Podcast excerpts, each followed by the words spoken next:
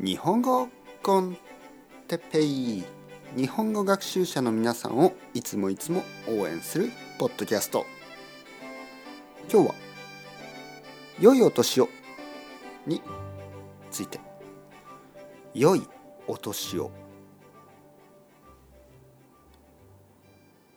はい皆さんこんにちは。日本語コンテッペイの時間ですね。えー、12月。31日になりました。元気ですか？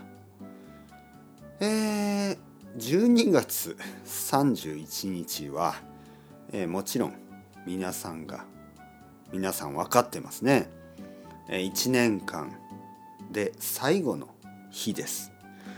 今日で2022年が終わります。そして明日2023年になります。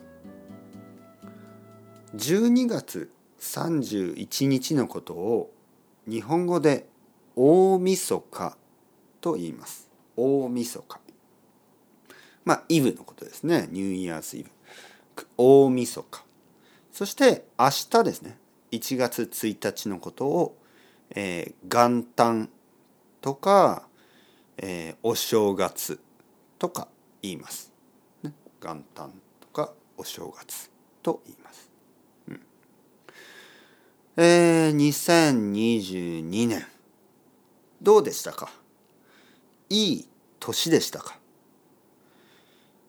それとも悪い年でしたか？毎年毎年いいことと悪いことがあると思います。社会のこと世界のこと、ね、そして自分個人のこと、ね、自分のこと。いろいろなことがいいこともたくさんあったし悪いこともたくさんあったでしょう。ね。えー、そういうことをちょっと振り返って考える。振り返るというのはちょっとこうまあ思い出す。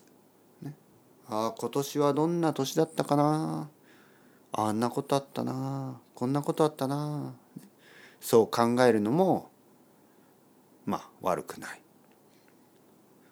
今日はそういうことを考えてそしてやっぱり明日からね2023年。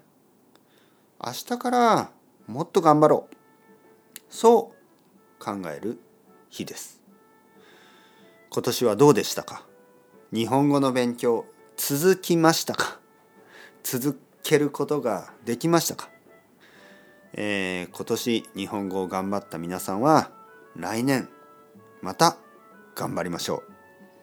今年ちょっと日本語の勉強が十分じゃなかった人は来年もっと頑張りましょう。だから今年頑張った人も頑張らなかった人も来年もっと頑張る。